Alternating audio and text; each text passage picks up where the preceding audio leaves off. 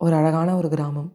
அந்த கிராமத்தில் ஜெயந்தி அப்படிங்கிற ஒரு அழகான ஒரு பொண்ணு அந்த பொண்ணு அழகாக பாடி படித்து நிறையா நல்ல விஷயங்களை கற்றுக்கிட்டு விவசாயம் பார்த்துக்கிட்டு டுவெல்த் வரைக்கும் நல்லா படித்தா டுவெல்த்தில் ஸ்கூல் ஃபஸ்ட்டாகவும் வந்தா.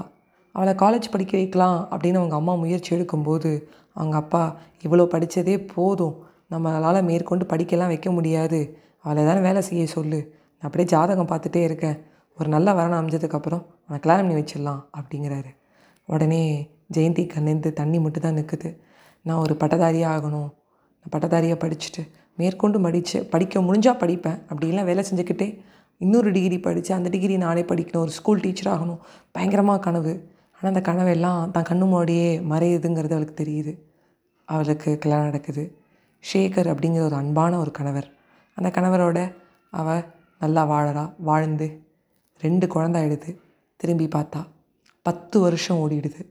பத்து வருடங்கள் ஓடின ஒரு நிலையில வந்து ஜெயந்தியால் என்ன சொல்கிறதுன்னு தெரியாமல் மனசுக்குள்ளே வச்சுருக்கா. எனக்கு இருபத்தெட்டு வயசு ஆயிடுச்சு இருபத்தொம்போதும் ஆகப்போகுது.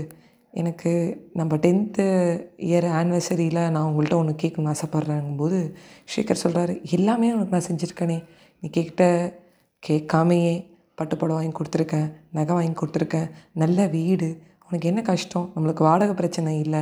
அப்படி இப்படின்னு ஏதோ அவர் மட்டும் சொல்லிகிட்ருக்காரு அப்போது ஜெயந்தி சொல்கிறா எல்லாம் வாங்கி கொடுத்தீங்க. எனக்கு என்ன வேணும்னு நீங்கள் கேட்டதே இல்லையே. அப்படி இப்படின்னு அந்த கான்வர்சேஷன் பில்ட் ஆகுது. இது வரைக்கும் நம்ம சண்டை போட்டதே இல்லை. நான் சண்டை போட வைக்காத. நான் கோச்சிட்றோம் பார்த்துக்கோ அப்படின்னு கத்துறாரு. கத்தி முடிக்கும்போது ஜெயந்தி சொல்கிறா எனக்கு மேற்கொண்டு படிக்கணும்னு ஆசையாக இருக்குது நான் காலேஜ் போகணுன்னு நினைக்கிறேன். இப்போ பசங்களும் ஓரளவுக்கு வந்துட்டாங்க. இதுக்கப்புறம் அவங்களாம் வந்து தனியாக விடலாம். நம்ம ஒரு ஒரு வேலைக்கு யாருன்னா ஒரு ஆள் போட்டுட்டு நான் கொஞ்சம் படிக்கணும்னு நினைக்கிறேன் அப்படிங்கும்போது ஃபஸ்ட்டு வந்து பயங்கரமாக கோவம் வருது ஷேகருக்கு பயங்கரமாக கத்துறாரு. கத்துன கத்தில் பக்கத்து வீட்டுக்காரங்களாம் வந்துட்டாங்க. என்னடா அது இப்படி கத்துறாரு இந்த மனுஷன்னு. அப்போது ஷேகர் சொல்கிறாரு ஏன் ஜெயந்தி இது எனக்கு முன்னாடியே நீ சொல்லலை. உனக்கு படிக்கலாம் பிடிக்காது. அதான் டுவெல்த் வரைக்கும் தான் படித்தேன் டுவெல்த் வரைக்கும் படிக்கிறதே கஷ்டப்பட்டு தான் படித்தேன்னு நான் கேள்விப்பட்டேங்கும்போது ஜெயந்தி சொல்கிறா நான் ஸ்கூல் ஃபஸ்ட்டுங்கன்னு அதெல்லாம் எனக்கு சொல்லலம்மா. நீ ஏதோ ஒரு கிராமத்துலேருந்து வந்த ஒரு அழகான கிராமத்து பொண்ணு. அவ்வளோதான் உனக்கு கனவு இருக்கும்னு நான் நினச்சிட்டேன். நான் உன்னை கேட்டிருக்கணும். உங்கள் அப்பா அம்மா பேச்சை கேட்டது தப்புதாம்மா அப்படின்னு கத்துறாரு. அந்த கோபத்தில் அவர் ஃபஸ்ட்டு வந்து ரொம்ப நல்லா திட்டாரு உனக்கெலாம் அறிவே இல்லை. நீலாம் எதுக்கு வாழற? உன்னை சோத்தை தான் தின்றியா நீ? ஏன் இப்படி பண்ணுற என்கிட்ட சொல்ல மாட்டே அப்படிலாம் திட்டுறாரு. ஆனால் அது எல்லாத்தையும் வந்து ஜெயந்தி மறந்துடுறாங்க. மறந்துட்டு ஃபஸ்ட்டு ஒரு மூணு வருஷம் படிக்கிறாங்க. ஒரு பிகாம் முடிச்சுட்டு அப்புறம் எம்காம் படிக்கிறாங்க. ரொம்ப கஷ்டமாக இருக்குது அவங்களுக்கு படிக்கிறதுக்கு. ஏன்னா ரொம்ப அவங்க ஒரு கேப்புக்கு அப்புறம்லாம் படிக்கிறாங்க. அப்புறம் பிஎட் படிச்சுட்டே இருக்கும்போதே ஒரு ஸ்கூலில் அப்படியே ஒர்க் பண்ணிகிட்ருக்காங்க அவங்களோட தேர்ட்டி ஃபைவ் தேர்ட்டி சிக்ஸில் ஷீ இஸ் செட்டிலிங் முப்பத்தாறு வயது நிலை மாதிரி அப்போது திருப்பி போய் வந்து அவங்களுடைய வீட்டு பக்கத்தில் இருக்கிற அந்த பாட்டி கேட்குறாங்க ஒரு ஒரு வயசான பாட்டி. என்னம்மா இவ்வளோ உன் கணவர் திட்டிட்டு உன்னை படிக்க வச்சுருக்காரு பரவாயில்ல. இன்றைக்கி உனக்கு ஒரு கிராஜுவேஷன் டே அதில் உங்களுடைய கணவர் ஒரு கங்க்ராட்ஸ் கூட உனக்கு சொல்லலை அப்படிங்கிறாங்க.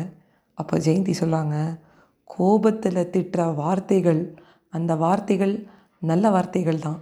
அந்த உள்ளே இருக்கிற பிரியத்தை நம்ம பார்க்கணும். என்ன தான் கண்ணா திட்டினாலும் ஏன் திட்டுறாங்க? பிரியமாக நம்மளை முன்னாடியே சொல்லலையே அப்படிங்கிற கோபத்தில் திட்டுறாங்க. அதே மாதிரி இன்றைக்கி என்னோடய கணவரோட கண்களில் இருந்த ஒரு ஒளி அவரோட கணவர் என்னுடைய கணவர் அப்படின்னு வந்து அவங்களுக்கு வந்து என்ன சொல்கிறதே தெரில அப்படியே வார்த்தை அப்படியே வந்து அப்படியே அடக்கிது. அவங்களுக்கு அவ்வளோ சந்தோஷமாக இருக்குது அவரோட கண்களில் அவ்வளோ ஒரு சந்தோஷம். எனக்கு என்ன வேணுங்கிறத நான் லேட்டாக சொன்னாலும் அதை புரிஞ்சுக்கிட்டு முன்னாடியே சொல்லலையேங்கிற கோபம் இருந்தாலும் என்னை படிக்க வச்சுட்டு நான் டிகிரி சர்டிஃபிகேட் வாங்கும்போது அவர் கண்களில் இருந்த அந்த சந்தோஷத்தை பார்த்தேன். பேசாமல் இருக்கும்போதும் அந்த மௌனத்தில் இருக்கிற வார்த்தைகளை பார்க்கணும். கோபத்தில் இருக்கிற அந்த பிரியத்தை பார்க்கணும். அவ்வளோதான் பாட்டிம்மா. நான் பார்த்தேன் ரெண்டுமே என் கணவர்கிட்ட இருக்குது அப்படிங்கிறாங்க. ரொம்ப சிம்பிள் ஜெயந்தி மாதிரி நம்ம நிறையா பேர் புரிஞ்சிக்கவே மாட்டோம் கோபத்தில் இருக்கிற அந்த அழகான ஒரு பிரியமான அந்த அன்பை புரிஞ்சுக்கவும் மாட்டோம் கற்று ஆத்திரப்படுறாங்கன்னா நம்ம மேலே இருக்கிற உரிமையில் தான் அவங்க கத்துறாங்க. லாஸ்ட் பட் நாட் லீஸ்ட் மௌனமாக இருக்கும்போது அந்த மௌனத்தில் இருக்க வார்த்தைகளை புரிஞ்சுக்க ட்ரை பண்ணுங்கள் உங்ககிட்ட விடைபெறுவது உங்கள் ஃபேவரட் நான் Ajay Vaishnavi. Bye bye friends